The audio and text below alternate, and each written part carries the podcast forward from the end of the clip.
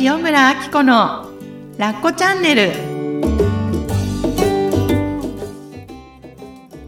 ラッコチャンネルは他人の価値観から自由になってあなたらしく心豊かに過ごす方法をお伝えする番組ですこんにちは塩村あき子ですこんにちは、小ラボの岡田です。よ今日もよろしくお願いしますろしくお願いします。はいこの収録時点はまだは8月で、はい。すごい暑い日が続いてますよね。倒れそうですね。どんな感じで過ごしてます？いや、もうなるべく外に出ないように、えーベランダの観葉、あ観葉植物っていうか、プランター、はい。えお野菜をめでつつ、お仕事はなるべく家の中でやってっていう。感じです私ももう最近はう、ん。オンラインでの打ち合わせがほとんどなので、自宅にこもって、うんなるべく外に出ず、そうですね。たまに出るとすごい暑い。本当ですうよ。ん私も本当ほとんど引きこもりだったんですけど、今日久しぶりに収録で外に出たらもうなんか、汗が止まらない。ねで、マスクもしなきゃいけないし。そうなんですよね。で、なんかもう目の周りサングラスして、マスクして、イヤホンしてとかすると、なんか顔の周りが すごいいろんな、で、イヤリングしてとかだから、なんか、これ何、何、何者？とか思いながら歩いてきて うん汗だくで。そうですよね。いや大変ですよね大変ですようねん。特に梅雨は明けたら突然暑かったですしね。ねえ、ほんとそうですよ。うん。が、なんか、そう、なるべく外に出ないように。うん。で、お迎えもカピバラさん、ありがとう、みたいな感じで。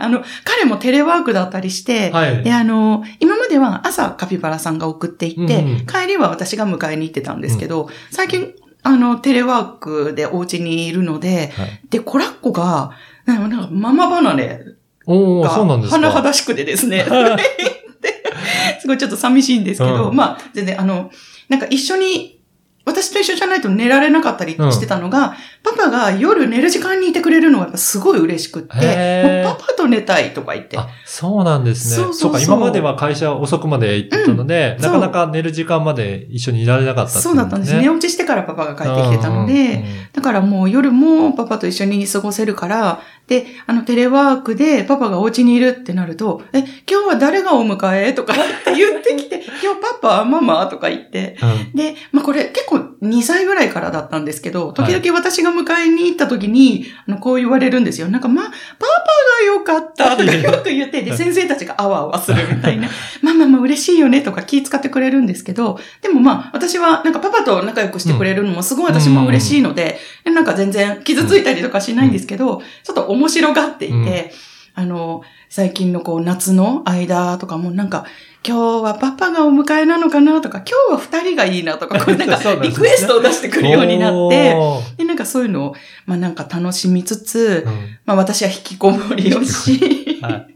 いやだから、時々外に出ると本当にね、ダメージが激しいなというのを感じてます。そんなうん。夏ですね。夏の過ごし方としては、どんな感じ過ごしてます？そうそうですね。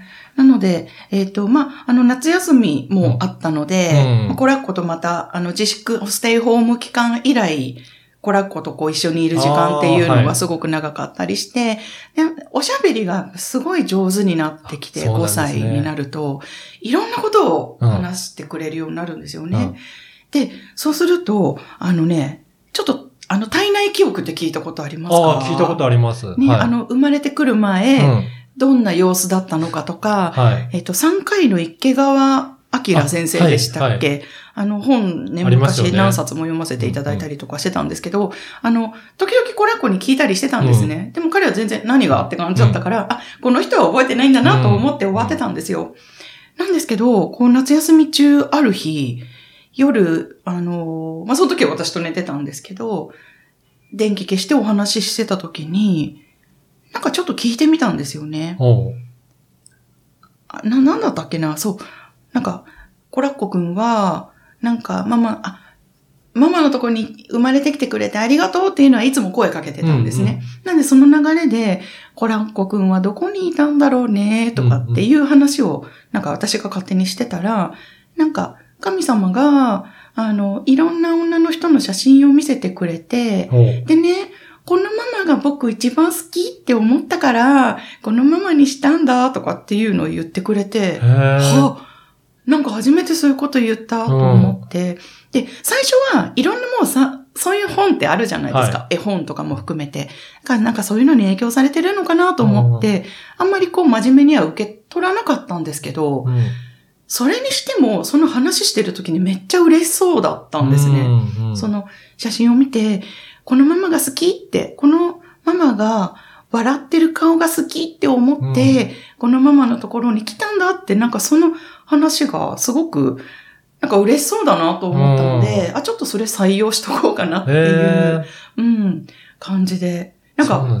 お子さんがそういうお話してくれたこととかありますか？私もなんかその体内記憶っていうのを聞いたことあったんで、うんうんちっちゃい頃聞いたんですけど、ううんちはそうなんですよね。あんまりそういった反応なかったから、ああ、覚えてないのかなっていうので、うんうそんな、だから私自身は回数は聞いてないですけど、うんうんちょっとこのぐらいだったら喋れるかなっていうう年齢の時には聞いてみましたけどね。そうですよね。うんやっぱりなんかちょっと気になりますよね。うんへえそうそうすごいですね。そう。でね、なんかその、あ、ママ選んできてくれたんだとかっていう話の中でね、なんだっけな。僕は、アブラムシみたいにちっちゃくなって、うん。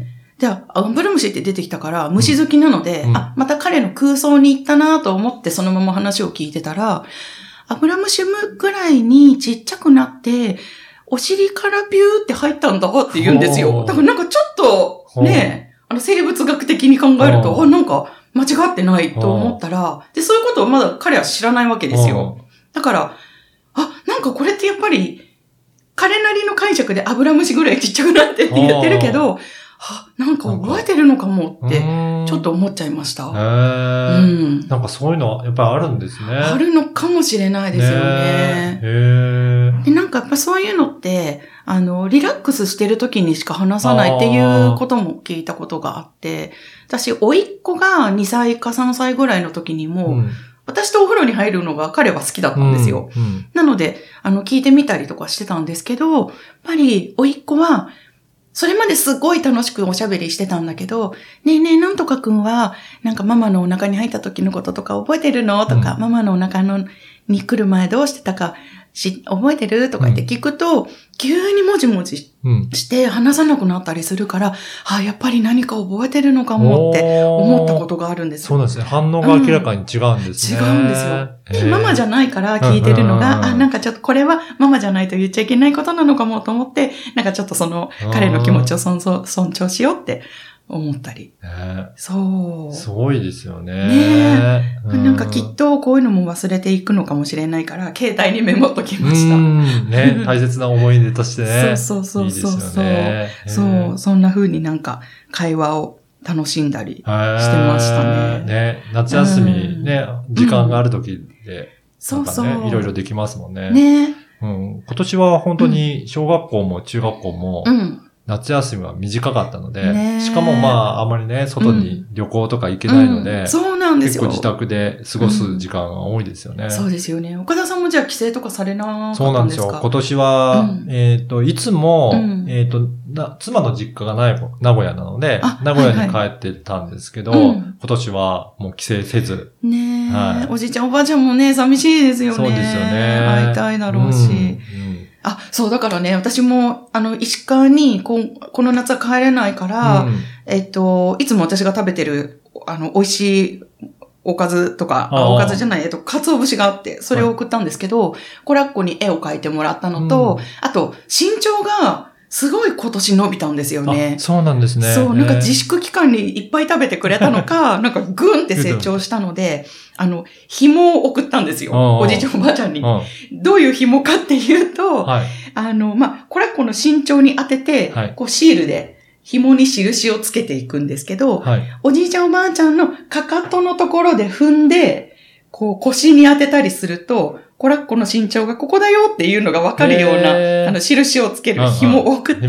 で、コラッコの、えっと、身長、頭が、てっぺんがここなんだけど、目の高さはここで、肩の高さはここで、足の長さはこの辺、みたいな感じで、すごいですね。あの、いいそう、印をつけて、の、この紐は、コラッコくんの成長がわかる画期的な紐ですとかって言って、ちょっと面白くして、ただの紐なんですけど、あの、そうすると、あの、ちょっと、ね、なんか何センチって言われるよりも、はいバーチャルにというかね、め見た目でそう見た目わかる、でねあこのぐらいまで大きくなったんだはいはい。この棚に届かなかったのあが、ーとかっていうのがわかるかなと思って、ちょっとそんないいです工ね、それ夫をはそれで。してみました。うん。はいそう、どんどんどんどん子供成長するので、そうですよね。だんだんと妻の身長に近づいてきてる感じですね。えっと、お兄ちゃんは。はい中中学校、1ですね。中学校1年生です。はい今何センチなんですか？今何センチなんだろう ?150 はもう超えてますね。でかい、うん、いや、でも、あの、中学校だと普通ぐらいなのかな。そうなんですか、うん、そんなつ特別大きいわけではないあそうなんですか？かなんかびっくりしちゃった。もうそんなに大きいんですね、うん中学生って。はそっか。え、で、奥様はもう超えそう。だからね。目線とかあんまり変わらなくなってくる感じですか？もうちょっと、まだ低いですけど、うん。だんだん、なんか、あっという間に近づいてる。そ、そそれこそ、うん。ちょっと前まで肩だったりとか、うん。顎の下だったりとか、うん。っていうのが、うん。もうあっという間になんか高くなってきてるっていう。のありえ、ますよね岡。田さん身長大きいですもんね。180あります、ですよね。だから、ね、パパに似たらきっと、ねもうあっという間にぐんぐん大きくなりそもう本当子供の成長は早いですう。ね。いや、ほんと、うんそうですよね。うんそっか。え、下のお子さんは？ち、あの、小学校5年生ですね。5年生か。はいえ、今どのぐらい女なんでですかね。、あのー平均よりちょっとし低めかな。ううんん。だから自分はもうまだ今ちっちゃいっていうのはたまに言ってますね。あそうなんだもうちょっと大きくなりたいのかなと思いつつ、うんうんで、そこまでなんか大きくならなくてもいいとか言ってるし、そうなんうだん。。まだそんな感じで。あ、いいですね。なんかマイペースな感じが。はい。そっか。私、中学校3年生まで前習いの一番前だったんあ、ですね。そうなんですね。はい。でもそんなに、あれですよね。そうなんですよじゃないですもんね。それが、うんなんかね、中学校で2、3年かな急にグワって伸びて、成長痛がめちゃくちゃ痛かったんですけど。あそんなに急激に。そう。結構女の子ってもうちょっと早い段階で伸びる子多いですもんね。って言いますよね。私はね、本当心も体も成長が遅くて、だから、中学校3年生の最初までは前の方だったんですけど、卒業する頃に後ろから2番目だったんです。おー、そうなんですね。びっくりですよね。じゃあそこですごいすごい伸びた。んですね。なんか、本当いつも膝が痛くて、父親に泣いてた覚えがあるんですよ。あ、でもそれが、コラッコが今、4歳、5歳の頃から、なんか膝が痛いとか言い始めて、最初は結構心配してたんですけど、もしかしてこれうん。成長痛と思って、調べたらいるんですよね。ああ、その年齢でも。そう、ん。もうね、、2歳ぐらいからある子はあるらしくてへ、ー。コラッコ、でも成長がやっぱりすごい今伸びてるから、やだ、この人すごい大きくなっちゃったらどうしようみたいな。あそうそうそう。ねまあどうしようって言い悪いことではないんですけど、うんうんあうん。あるんですね。あるんですね。だから今寝るときに、こう膝をさすってあげたりとかして寝てますね。う。うんん。でも子供の成長本当に早いですからね。早いですね。いや、なんか本当に夏休みとかね、いろんな、こうなんか、ね、さっきちょっとお伺いしてたんですけど、怪我とかそうそう。もね、いっぱいしたりとか。あのー息子、中1の息子が体育の授業でう、ん。突き指というかを骨折しちゃって、今今治療中なんですけど、でもあっという間に治って、10日ぐらいで、え？もう固定が外れて、もう、あとはリリハビリの期間に入ってて、10日しっかり動かしてってもうそれ言われてるんですよね。すごいですね。やっぱなんかその成長というか 体のね、い凄さを見せても生命力とか。生命力が。はああ、そうなんだ。だからちょっと夏休みの宿題がう、ん。右手を骨折したので、うんちょっと滞ってたんですけど、今そっか。あの、ラストスパート頑張ってるっていう、そんな感じですね。そうか。いや、親はドキドキしちゃいますけどね。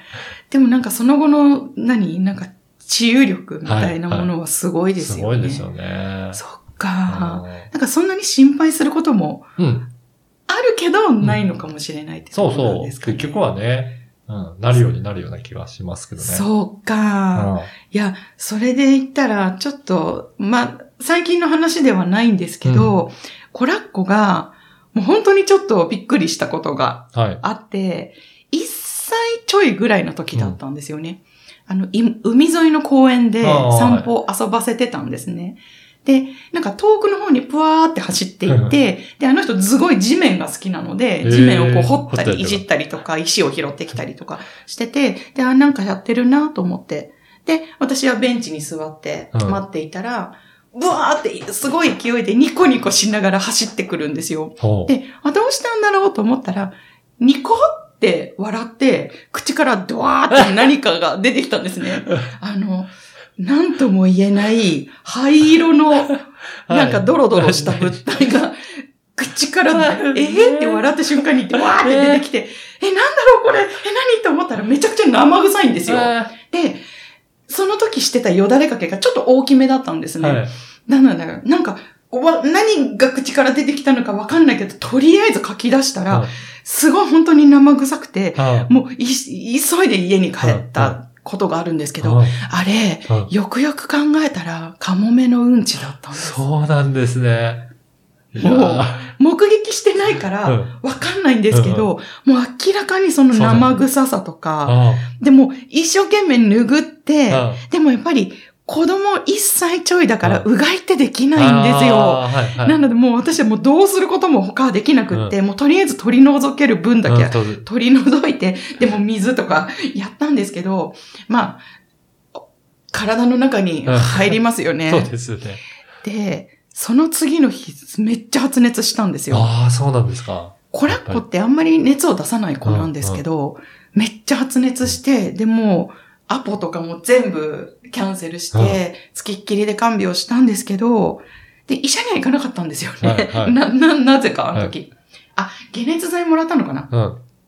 で、様子見てたら、どうやら、すごい免疫を獲得したのか、でそっから、うん。全然、うん。熱出したりとか、風邪ひいたりとかしなくなったんですよ。すごいですね。なんか、その時は、全然何もこう繋がらなかったんですけど、この人そういえば全然風邪ひかないな、熱出さないな、すごいねって思ってたら、もしかしたらあの時、ね。免疫獲得して、そう、ちっちゃい子って、何でもこうやって 口にしたりとか手に取って、そう。ん、舐めちゃったり口に入れちゃいますもんう。ね。ほんと死ぬかと思って、でやっぱちょっとありえないじゃないですか、その野生の動物その排泄物を、ちょっとねなんか怖すぎてあんまりこういうのブログに書けなかったんですよね。なんか、なんかどんな親だとも思われそうだし、まあ、今とりあえずそのなんか強化されてるんじゃないかっていうのが3、4年かけて立証できたような気がするので、あまあ、今はこうやって笑い話なんですけど、本当にそれこそ治癒力、うんあ。の。彼の生命力みたいなもの。もしかしてその、ちっちゃい子供が、うんなんか何でも手に取るのって、うんなんか免疫獲得してんですかね？かもしれない。なんかそれまではやっぱりこう、私もね、なんかこう、やっぱ手洗いとか、やってたんですけど、なんとか、特にうん、最初のお子さんだと、そうそうそうそう慎重になるし、わかんないから、なりますよね。ありますよね。うちなんかもやっぱりそうでしたねすごい丁寧にって言ったけど、だんだんだんだうんん手が回らなくなって。二人目とかになってくると、そう。なりますけどね。なんかその方が、なんだろう、こう、ね、なんか強くなれるじゃないけど、で、なんかあのね、前アシスタントパーソナリティやってくれてたカズちゃんっはい。て元ナースなんですけど、はい。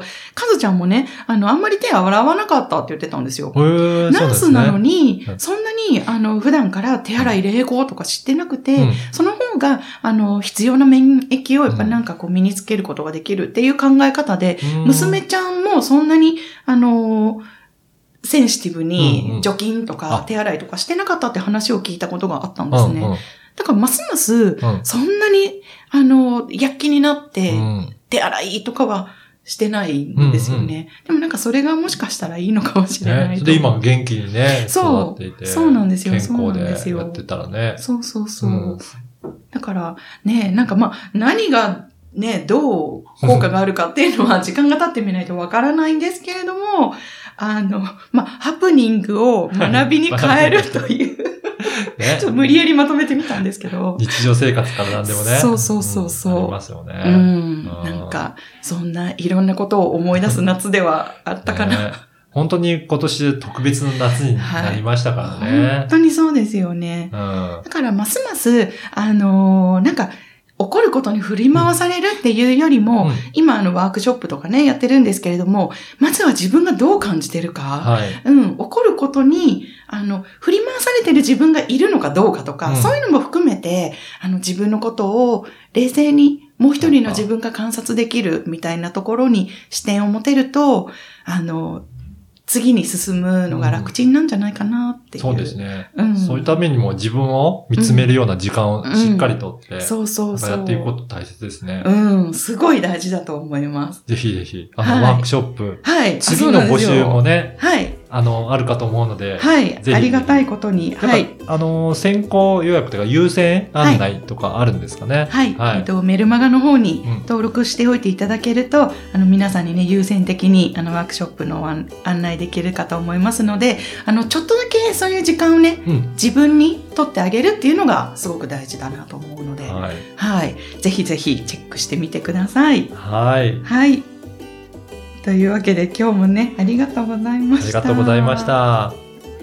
ラッコチャンネルは他人の価値観から自由になってあなたらしく心豊かに過ごす方法をお伝えする番組です。